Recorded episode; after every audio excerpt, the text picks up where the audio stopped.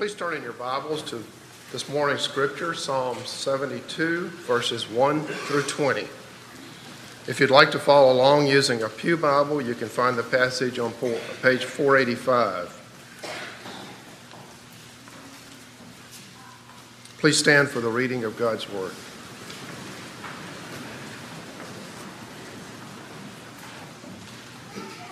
Of Solomon, give the king your justice, O God and your righteousness to the royal son.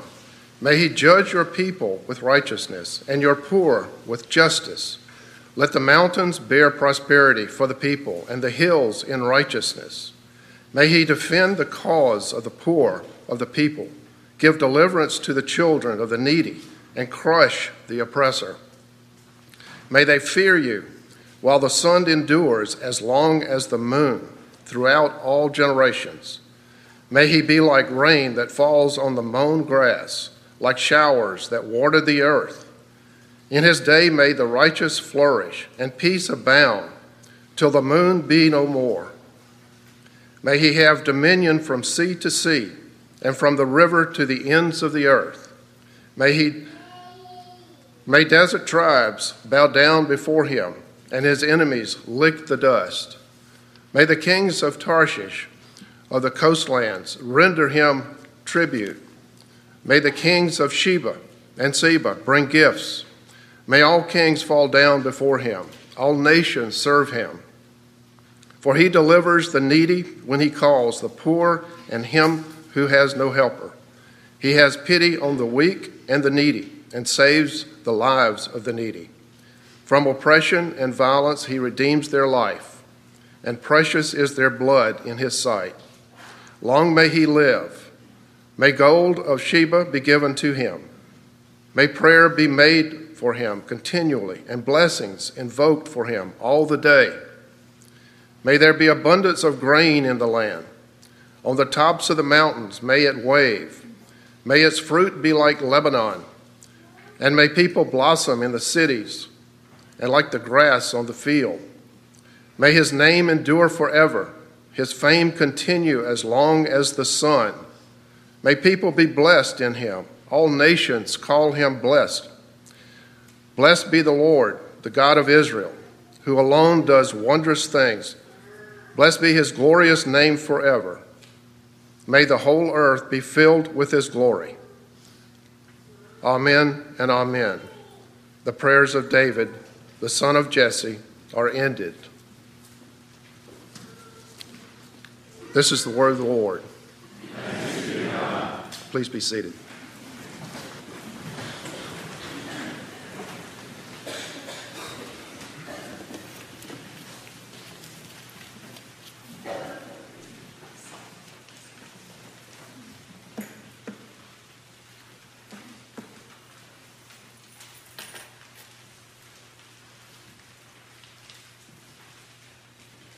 Beloved, good morning. Let us go together to the Lord in prayer. Father, we thank you for this word that you've given us, for the ways that you care for us. Father, we pray that you would pour your spirit on us, that you would speak to us now from your word. Open these things up to us. Father, we pray that you would give us hearts of humility to be like Jesus Christ, to see in the way that he sees, to minister as he ministers. Lord, that we might be just and righteous. Father, also that we may show His mercy and His love to one another. We lift these prayers together in His name. Amen. There is crisis in Israel. David, the king of Israel, is dying. He's on his bed. We're told that he is continually cold and he cannot get warm. And in the middle of all this, one of his sons, Abijah, has gone out and declared himself to be king. He's offered many sacrifices. He's gathered some of the priests with him. He's gone out and gathered the people together. And he himself has said that he is the king of Israel. So Bathsheba, who we're told is David's favorite wife, comes to David on his deathbed and says, O king, He has gone out and lifted himself up. He's made himself the king. He has put himself out there. He has invited all of the leaders of the people to come together, except for Solomon, your son. When you die, we will be killed. So, David, from his deathbed, instructs that Solomon has to be clearly made king in the presence of the people of Israel. And you may be wondering, why are we concerned about royal intrigue from 3,000 years ago? And the issue is larger than the succession of the throne because the issue at the time is the issue of the temple. David's heart desire had been to build the temple. God had told him previously that he would not be the one who would be allowed to build it because he was a man of war and there was too much blood on his hands. But David had begged the Lord to create a temple among his people. David had said to the Lord, How can I live in a house made of wood and you, Lord, live in a tent? And he's referring, of course, to the tabernacle which had been appropriate in the days when the people were wandering in the wilderness and then they had come into the land.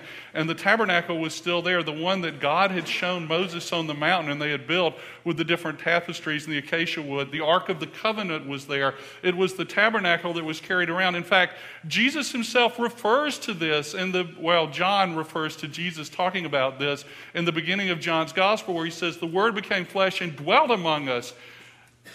And the word there is tabernacled. He dwelt in a tent among us. He tabernacled among us, and we saw his glory, glory of the only begotten of the Father, full of grace and truth. And that is the tabernacle that was there at the time. And David said, Lord, you're living in a tent. And begged the Lord to build the temple. And so God gave David permission to put it together and showed him what to do. And David had sat down with Solomon and had gone over in great detail all of the things that needed to be done to build the temple there within the city. And now David is on his deathbed. One of his sons is trying to usurp the throne. Solomon is in danger of being thrown out, being killed when David himself dies. And so David wanted to make sure that that didn't happen. And that is the context of this psalm. So David, we'll read in 1 Chronicles 29, 21 and following set it up so they offered sacrifices to the Lord, and on the next day offered burnt offerings to the Lord a thousand bulls, a thousand rams, a thousand lambs. And they drank their offerings and sacrifices in abundance for all Israel. And they ate and drank before the Lord on that day with great gladness. And they made Solomon, the son of David, king a second time because he had already been coronated. And they anointed him, poured oil over his head as prince of Israel. And then we read in 1 Chronicles 28 David said to Solomon his son, Be strong, be courageous, and do it. Do not be afraid, do not be dismayed. The Lord God, even my God, is with you. He will not leave you or forsake you until all the work of the service of the house of the Lord, that is the temple, is finished. So, how does this get us to Psalm 72? Well, the first question is who wrote the thing? I know it says of Solomon at the beginning of it, but if you look down at verse 20, the prayers of David, the son of Jesse, are ended. And this is a big psalm. It's obviously a coronation song for the new king coming in. It proclaims the greatness of the king and the kingdom. But it is such a big psalm that, like, kings in the ancient Near East were not known for their humility. But even with that, oh my goodness, this psalm, it is over the top. And the question is would Solomon even say this about himself? Like, would he even write about himself the things that are here? The psalm is so clearly about more than the human king of Israel that the Targum, which is a, an, an ancient Aramaic translation of the Old Testament from Hebrew into Aramaic, actually translates the first verse Give the king, the Messiah, your justice. They add in a word. It's not there in the Hebrew text, so that's a bit of interpretation. But the, the, the men that were translating that translation of the Old Testament looked at this psalm and went, This can't be a song that's just about a king. And we also have that statement at the end the prayers of David, the son of Jesse, are ended. And we see David's last words. They're in 2 Samuel 23. And I kind of think that what happened is this. Actually, you know, John Calvin, John Calvin interpreted this as being written by David for Solomon. When you look at the language, where it says of Solomon, it could be taken that way. When you look at the language of the psalm, it's much more the language of Solomon in the wisdom writings, not so much the language of David in the Psalms, but the concepts are all David. Everything here is David. And it really ties back to David's last words that are there in 2 Samuel. And I think what happened is this that Solomon is at his father's side on the day of his death. And he hears David's heart and he hears David's last words. And I think what we have here in Psalm 72 is the heart of David in the words of his son Solomon, the wisest man who ever lived. That David had his final prayer, his final statement, and Solomon has taken his father's words and written this psalm. And we get this picture of the prayers of David, and David focusing on the things that are really, truly, preeminently important in life. And so I believe that that's what we've got is the heart of David in the day of his death, taken by his son Solomon, written down for us to look at it. And so we have this psalm, which is in Hebrew. I remember in seminary hiding from my Hebrew professor, and it didn't work. I was in a room where there was like, I shouldn't have done this. There was only one door into the room, and I was in the room, and he came in the room, and I was like, well, uh, hi, Dr. Klein. Um, and he, he, said, Fredric, I need to talk to you. And I'm thinking, oh, yeah, I know how my Hebrew studies are. And, uh, and he helped me, which was lovely. He like worked me through and talked to me about how to, to work with this. I noticed when Mark asked that we preach um, on Psalms, I went back and looked. 14 years of pastoral ministry, I, will confess to you, I preached on the Psalms four times. I'm, I'm more a narrative guy, or maybe like an epistle, but the Psalms, these are poems, and they're designed to speak to us in a, in a, in a deep and meaningful and emotionally powerful way. It's not like the logic of an epistle, it's not like the just the fact stuff from a narrative. These are designed to speak to our soul and to lift us up. One of the nice things about um, Hebrew poetry, too, is it gives you an outline, so that's really cool because it's kind of built into the psalm. Um, the outline is not what you would normally suspect or what we would normally suspect as modern Americans. When we're reading something, we kind of expect the important part of an article that we're reading to either be like at the very top in the first paragraph, like in, uh, well, I was going to say a newspaper, which were sort of like printed out web pages. Um, or in maybe a scientific paper or something, you would have the, the, the conclusion down at the bottom, and that would be the, the important part. But the way Hebrew structures things, grab a hold of your bulletin right quick. I'm going to show you something from the, the New Testament that'll illustrate this easily. But if you look at the sermon outline, um, I've got a verse down here, John uh, 13 and uh, 13, 34 and 35. Jesus is speaking to his disciples in the night he was betrayed. And he says, a new commandment I give you, and then look how it's typed here that you love one another just as I have loved you, you also are to love one another. By this, all people will know you are my disciples if you have love for one another. And the structure of this, the way I've typed it out so you can see it more easily, is called a chiasm, which is after the Greek word chi, which looks like an X. If you've ever been in a church and they've got the X with the R sticking or the P sticking up out of the top of it, that is the first two letters of the name of Christ in Greek, Chi-Rho, X-R, Christos, Christ. And so chiasm, um, there's a structure kind of like an X. So there's stuff on either side. So there are things that parallel. That you love one another is paralleled with if you have one, love for one another. And then we've got a second level of parallel. Just as I have loved you is paralleled with, by this all people will know that you are my disciples. And then we've got the part in the middle that's the important part, which is you are also to love one another. So there's stuff on either side, and it parallels, and then there's stuff that stacks in. And then we kind of get to the middle, and the middle is going to be the important part that we're really, really supposed to pay attention to, that usually we just kind of breeze over because we're modern Americans and no one sticks the important part in the middle except for God in the Old Testament. So it may be something you want to kind of keep up with. Um, and so we've got the structure that's here where we've got these parallel concepts. If, if the idea of X marks the spot is too difficult, you might want to just think of a sandwich. You got your bread on both sides, you got meat in the middle. That's the important part that's right there in the middle. So if you look at the outline here, what you'll see is I've broken out the different parts for you, and you can see the things that parallel each other off and so forth. We're going to begin where the psalm begins, of course, with the character of the king.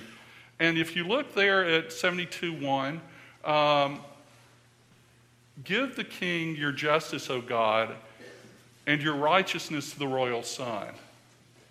I, I, mean, I can hear David and Solomon hearing this because Solomon is David's son. And so the, the beginning of the prayer is justice and righteousness. And I'd love to tell you cool Hebrew things from this, but basically they both just refer to like judicial equity. Like what like a judge that issues a decision and that it does it in a way that is right. He's not corrupted. He's doing the things that are right. It's that sense of like righteousness, equity, uncorrupted. That's what's going on. Uh, that the prayer is that the king would have that.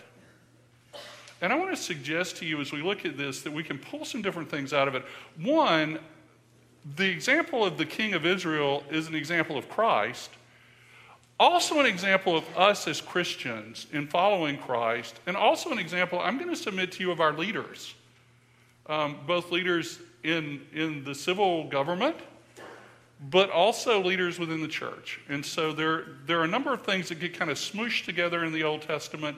Um, and we can kind of begin to think of this. But this concept of having that sense of rightness that is something we would want God to give to us is not something that's strange to us who spend more time probably in the New Testament. 1 John 3 2 and 3 Beloved, we are God's children now, and what we shall be has not yet appeared. But we know that when he appears, we shall be like him because we will see him as he is. And everyone who has this hope in him purifies himself just as he is pure. And that is the Christian call that we would reflect the character of Christ, that we would be like God in an appropriate way, showing his character, his justice, his righteousness.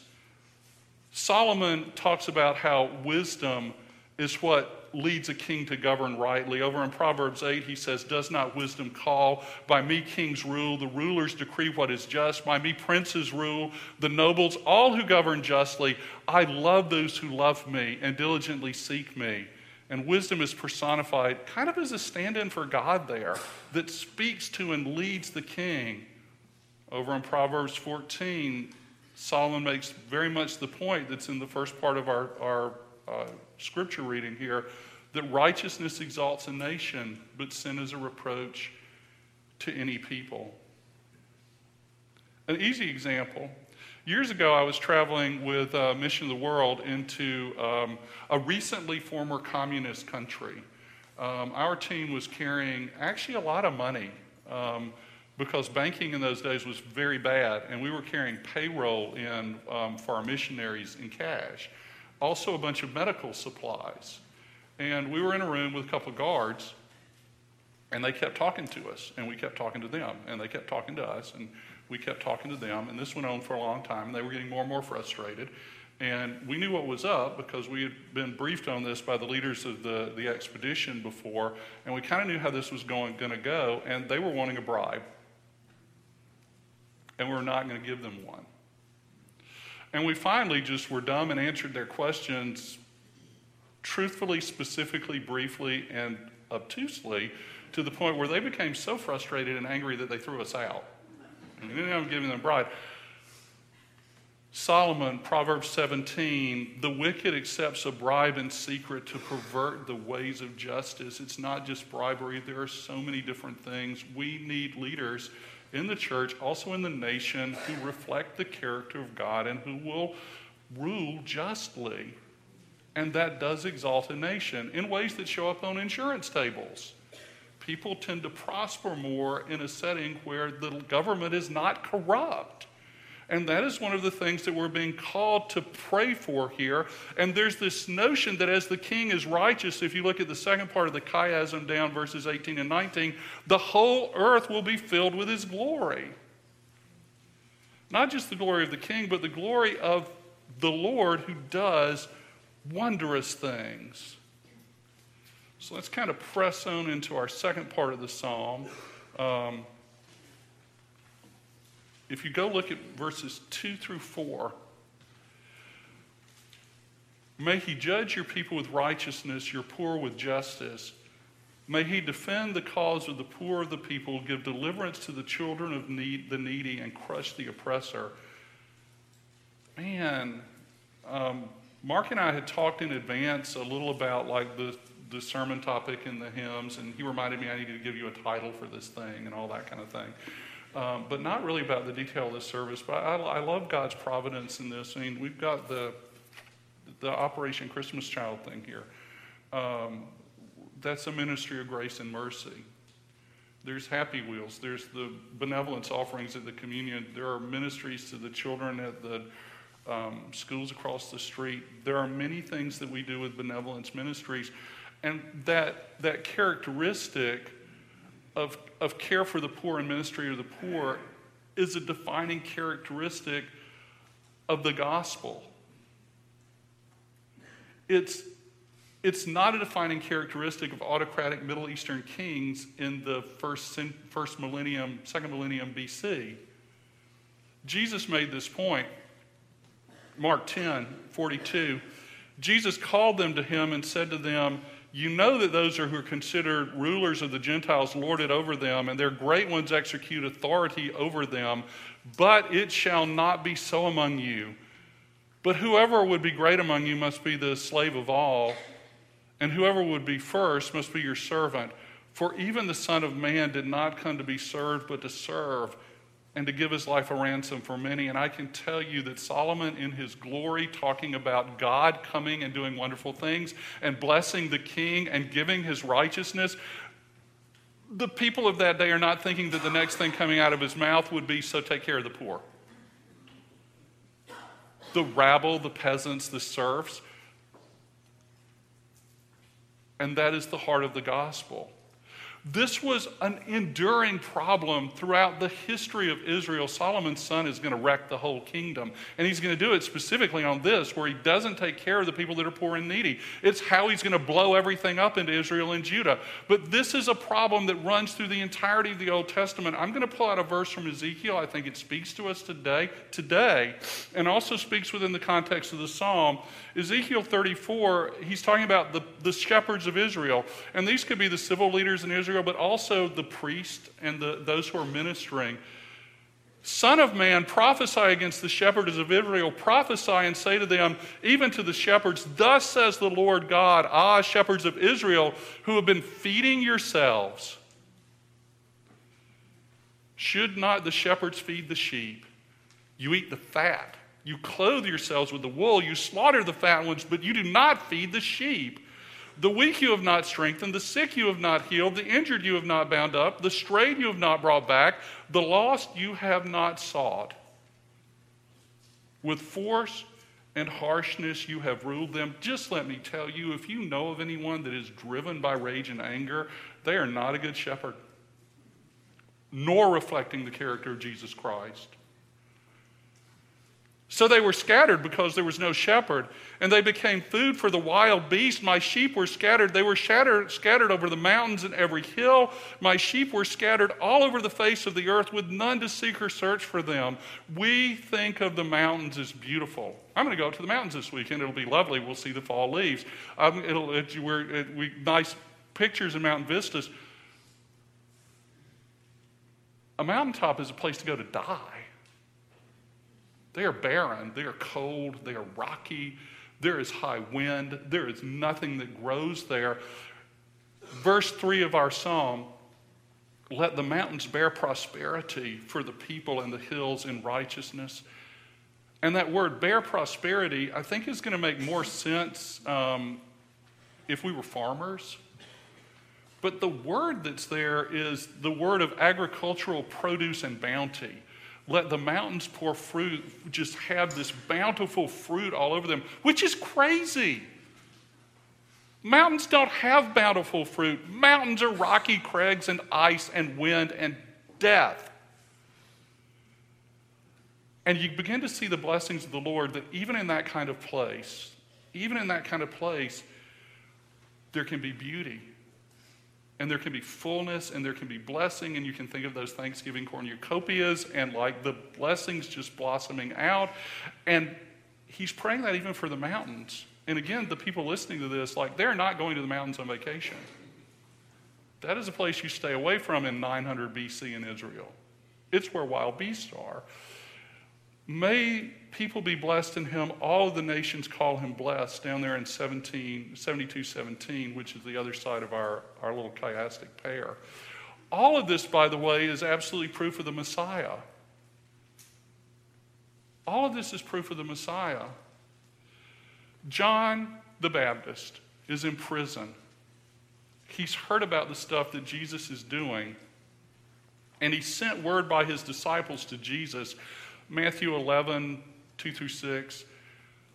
Are you the one who is to come, or shall we look for another?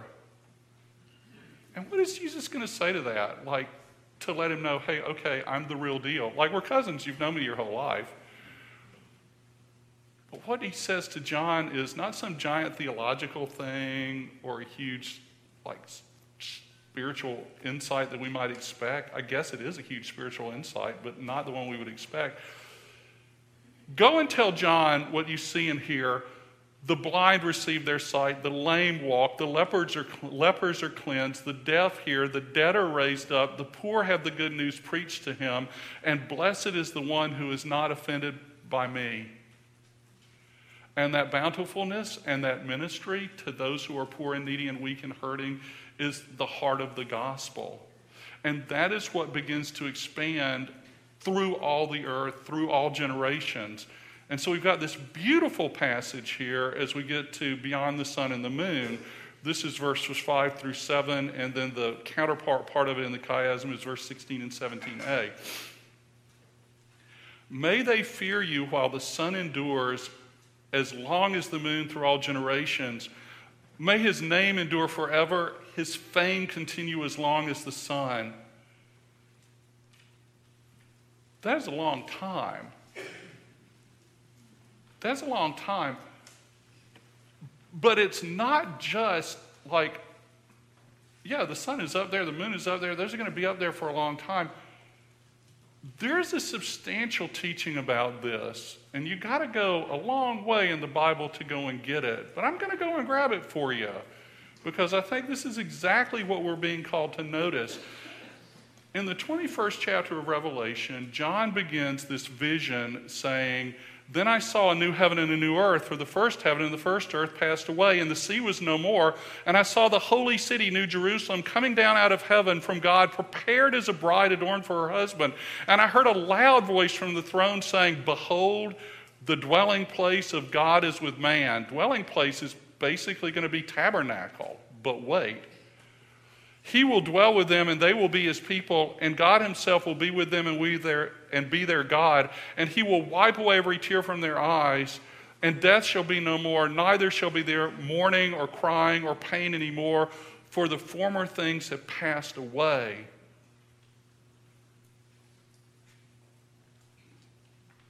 His blessings will continue to the sun and the moon are no more, looks forward to a new heavens and a new earth in which righteousness dwells. May he be like the rain that falls on the mown grass, like the showers that water the earth. This is not like where you've got your lovely lawn and it's green, and you go out and you mow it and it looks really good, and your wife says, You know, you did a good job there on the, on the lawn.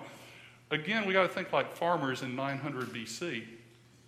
The mown grass is probably something like a hayfield and it's been cut down to the quick and it's all brown. I don't know if you've ever been driving out through like rural South Carolina and seen after a harvest time where they've cut a field down and it's just all brown and it looks dead.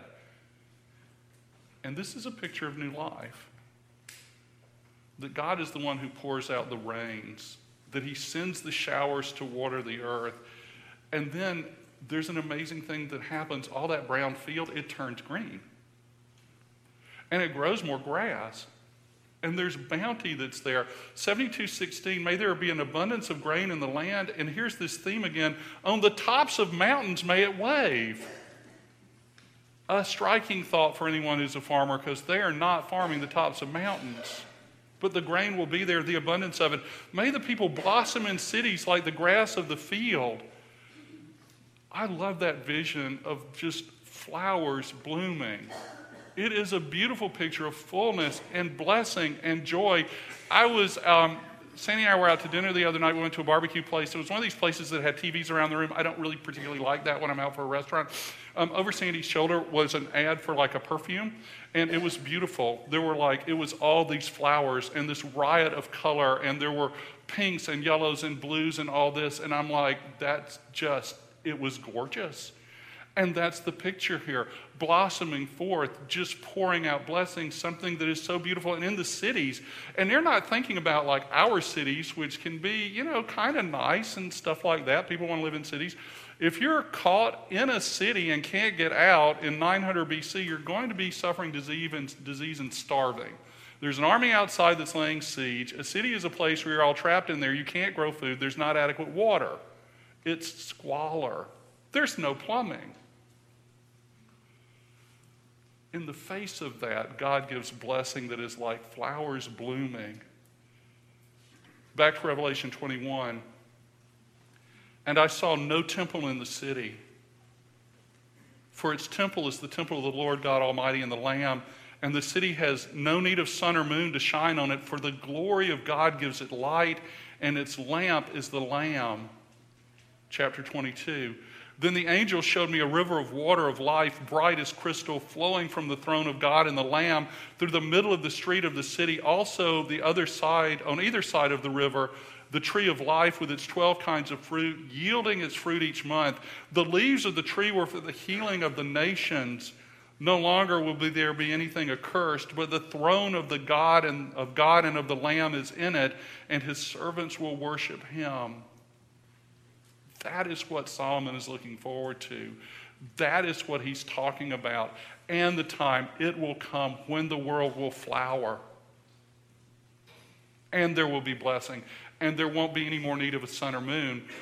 And there won't even be a temple, which is the big deal thing here. Because God will be so present with us, we won't even need that. And if you look at it, John compares Jesus' first coming to the tabernacle as glorious as it was. And here John compares it to something beyond even the temple, something so permanent.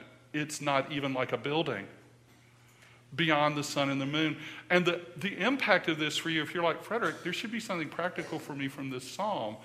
Well, yes, ministering to people who are poor and needy and ministering the love of Christ. But the main impact, I think, from this psalm is just the glory of God and the abundance of blessing and the hope that we look forward to, and there will be no death or dying or mourning or crying. Solomon is listening to his father die. The end of the prayers of David. And this is the blessing that he brings. And it's not just across time he makes the point that it is to the ends of the earth. Psalm 72, 8 and 11, and then the other balance to it is Psalm 72, 15. 72, 8, may he have dominion from sea to sea and from the river to the ends of the earth. Verse 10, coastlands even to Tarshish. Coastlands probably could be coastlands, probably means islands, really would be a little bit better translation. Um, the river is the Euphrates River. So, Euphrates River, if you don't remember like your sixth grade ancient Near East studies, the Euphrates River ran through the middle of Babylon. Um, it runs through like the heart of um, Iran. It goes down into the Persian Gulf. If you think about the ancient world and what they knew about, you've got, you've got Egypt over here, and you've got India over here, and right in the middle, you've got like Assyria, Babylon, and the Euphrates is right there. And the Euphrates, kind of like the Nile in Egypt, like the Euphrates is the source of life in a desert land. And the Euphrates was regarded as the center of the world. That's the point to take away from this. From the center of the world, the middle of everything, all the way out to the coastlands, all the way out to the islands, all the way out even to Tarshish, which is not Tarsus, where we're thinking about Paul way later. This is a place that is so far, far away you can't even imagine it. We have suggestions that maybe it's Spain, maybe it's Sardinia um, in the Western Mediterranean, maybe it's India. But the idea is it's a place so unimaginably far away. My first pastoral call was in um, Dallas County uh, Alabama. And we were located about, I'd say, about 50 miles from Montgomery. There were people in that county that had never been out of the county. Like they had never been over to Montgomery, which was like two counties away. There were roads, you could easily get there, but had never traveled. This is the world at the time. Most people are living within a small area of their homes. Like people are not vacationing going places. I don't think we can even catch the impact of the words that are here for how far away that this spreads. I got on a jet with Mission India to fly over to India.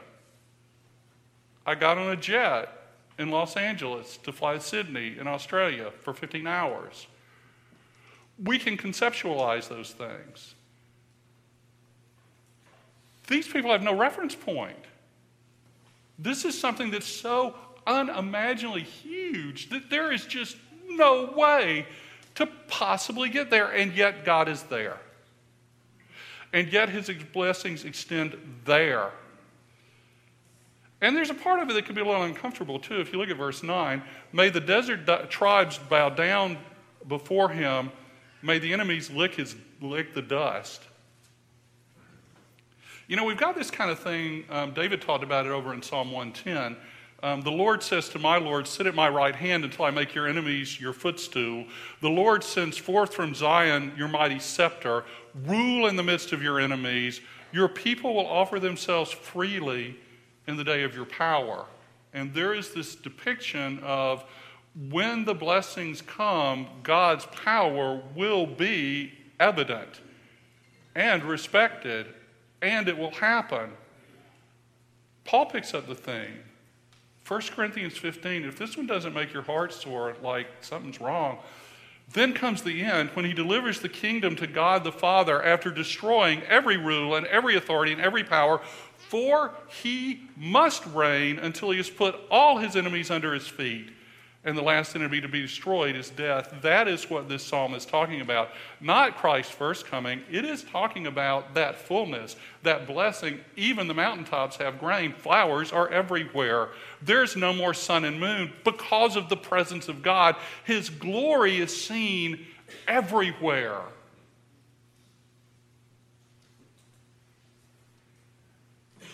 I do think we get a little taste of this, though, in kind of a prophetic foreshadowing way. Um, you know, there's a rule in real life there's no foreshadowing. But if you've got prophecy, then like it works. And so that can totally happen. And we've got this mention here um, may gold of Sheba be given to him in Psalm 72 15. Um, Sheba was down the Red Sea a bit, basically where Yemen is, kind of the uh, entrance of the Red Sea into um, the, uh, the Indian Ocean, the, the Gulf of Arabia. We've got this interesting story that the Bible decides to tell us twice in full detail um, Chronicles and First Kings. And you probably heard of these characters, but I want to read this to you. And as I read this to you, I want you to be thinking the picture of Solomon's court and the abundance of that, but then also the further picture of the blessings of the gospel that flow. This is 1 Kings 10. Now, when the king, queen of Sheba heard of the fame of Solomon concerning the name of the Lord, she came to test him with hard questions. She came to Jerusalem with a great routine, with camels bearing spices and very much gold and precious stones. And when she came to Solomon, she told him all that was on her mind, and Solomon answered all her questions. And there was nothing hidden from the king that he could not explain to her. And when the queen of Sheba had seen all of the wisdom of Solomon, the house, that is, the house of the Lord that he had built, the food of his table, the seating of his officials, the attendance of his servants, their clothing, his cupbearers, his burnt offerings that he offered at the house of the Lord, there was no more breath in her. She's a queen. She comes and sees this. It takes her breath away.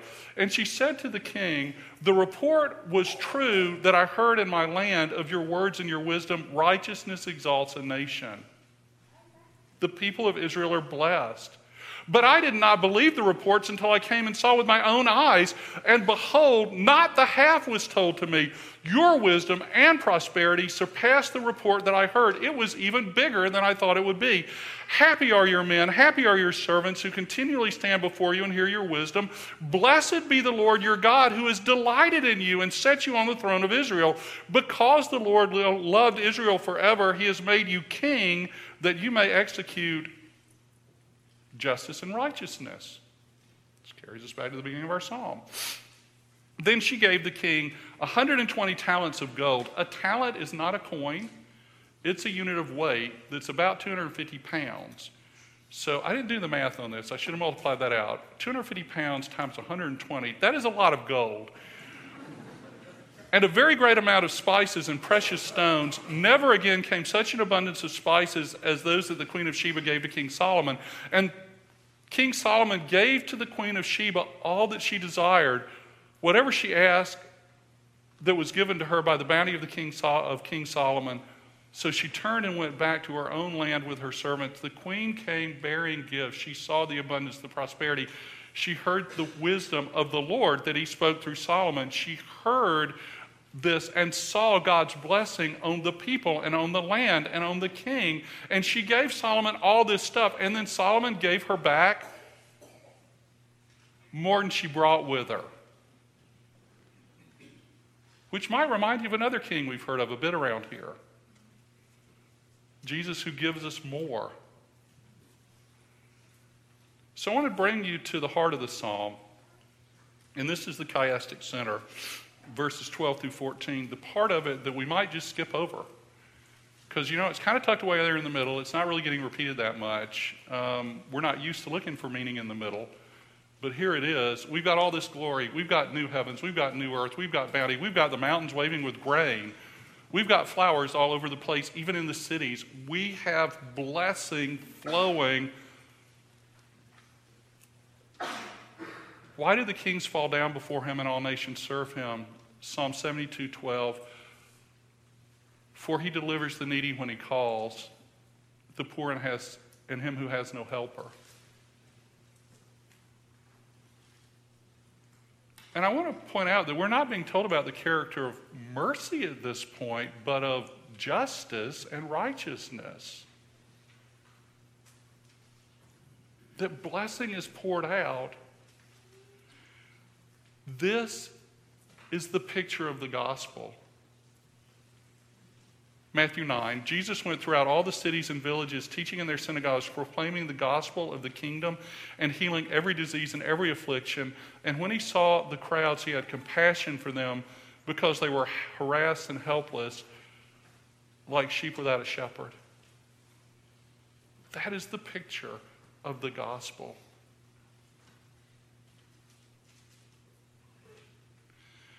I served pulpits for 14 years in the PCA. Um, I'm a clinical mental health counselor at this point. I treat a lot of trauma.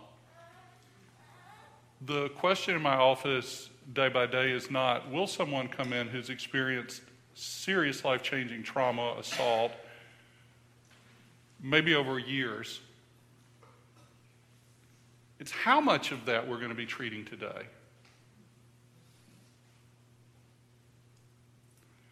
I do not know of a job that I'm, I'm just going to be honest with you in my heart, and, and, and here you go. I do not know of a job that is more difficult, more strenuous, harder than pastoring a church. You have no idea. The last time I saw a man ordained in this sanctuary, I actually cried. I know it seems lovely. You get up, you sing songs, you leave the service, you get to get up and preach. I don't know if any of my, my brethren teaching elders would say this to you, but you have no idea how hard it is. And if you think well of me at this point, you might notice that that's not what I'm doing right now. So you might want to think differently about that. This is the most difficult job. People come to me every day talking about how they have been beat up, assaulted, death happening all around them. Whole families wiped out, and I'm the only one that's left. My job is a lot easier now than it was when I was ministering in a pulpit. I don't even know how to describe it to you. I remember going to Presbyterian, different men coming up to me, and they would be talking about things in their churches and stuff they were dealing with and all that, and there's like hell and havoc happening. And you're praying for blessing. And just sitting there listening to the stories and going, Yeah, okay, I can identify with that. Like, I remember that. And I've had that kind of thing going on.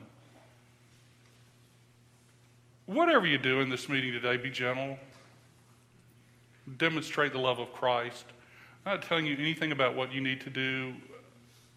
I've enjoyed Mark's ministry here. I think God's going to call someone to the pulpit here that's going to be awesome.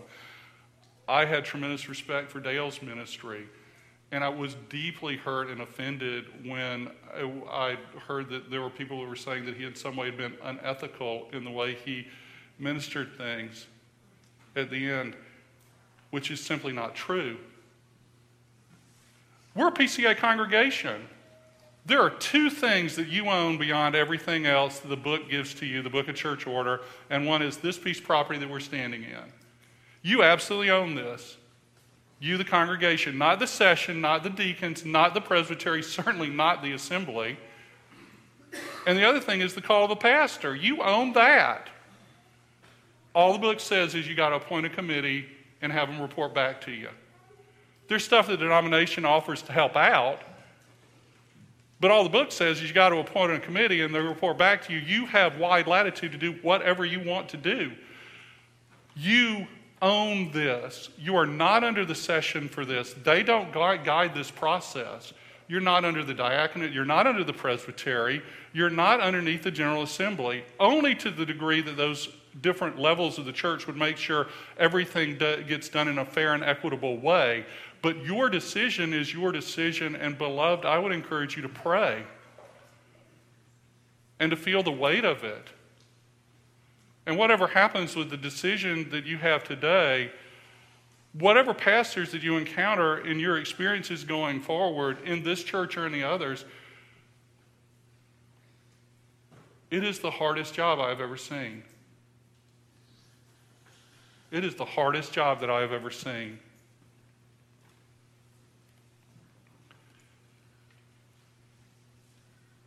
Verses 13 and 14 He has pity on the weak and needy he saves the lives of the needy. From oppression and violence, He redeems their life, and precious is their blood in His sight. This is the heart of the psalm. He delivers the needy when he calls, the poor and him who has no helper. He has pity on the weak and the needy. He saves the lives of the needy from oppression and violence. He redeems their life. Precious is their blood in his sight. That is the picture of Jesus Christ. That is the ministry of the gospel, and that is the blessing that he gives to us, who comes to us when we are sick and needy and dead in sin, and brings us to himself, and binds us up and helps us. Where did the thing go? The, the little um, flyer for Christmas child. Samaritan's purse. The Samaritan's purse is used to, to minister mercy in the Bible.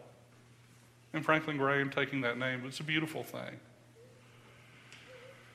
We've talked about the time will come when the world will flower and there will be no more need of a sun or moon because God will be there in the radiance of his glory and his people will gather together. And there's the tree of life bearing fruit of 12 kinds for the healing of the nations, and it is no longer forgiven. And there is so much blessing and abundance of glory. Matthew 25, 31.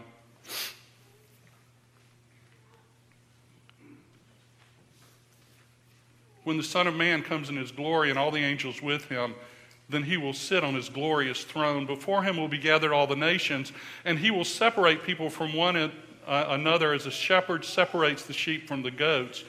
And he will place the sheep on his right, but the goats on his left. Then the king will say to those on his right, Come, you blessed of my father, inherit the kingdom prepared for you from the foundation of the world. For I was hungry and you gave me food. I was thirsty and you gave me drink. I was a stranger and you welcomed me. I was naked and you clothed me. I was sick and you visited me. I was in prison and you came to me. Then the righteous will answer him, saying, Lord, when did we see you hungry and feed you, or thirsty and give you drink? And when did we see you as a stranger and welcome you, or naked and clothe you?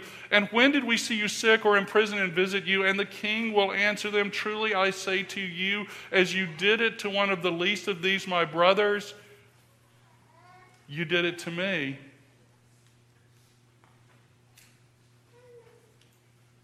And I just want to put out there the glory and the blessing and the benefit. And if you don't think that God cares about our hurts, our sorrows, death that we experience personally and with people that we love, you've missed the psalm. That's all through here. So I'm going to take you back to that verse in John 13, and I'm going to leave you with this. It's the one that's printed in the bulletin, the little chiasm I showed you. It is the night in which he was betrayed. Jesus is gathered together with his disciples. Like David's last words, this is a time to say something that's really important. And you may think, well, everything Jesus says is really important. You know, it's in red in my Bible. It is. Everything that Jesus says is really important. But this is the time to say what's really important.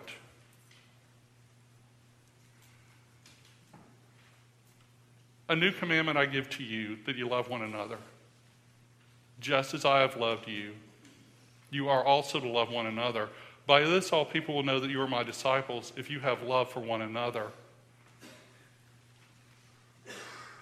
It is not from the Bible, but from the history of the church. John, John, the author of the gospel on his deathbed, with people gathered around him, his last words Beloved, love one another. Beloved, love one another. And if you look at this statement from Jesus, I can tell you with absolute certainty, because of the poetic structure that's here. Here's the point of that verse on that night. You also are to love one another. And if you take no other point away from this than that, blessings.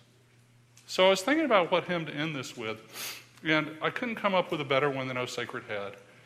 It is the ministry of Jesus Christ, the humility of Christ. You may think it's sort of an odd pick where we start out with Christ as the king and all of these blessings and bounty that comes from the king, but the blessings come at a cost and the flowers come at a great cost, and the hymn speaks to that. Let's go together to the Lord in prayer.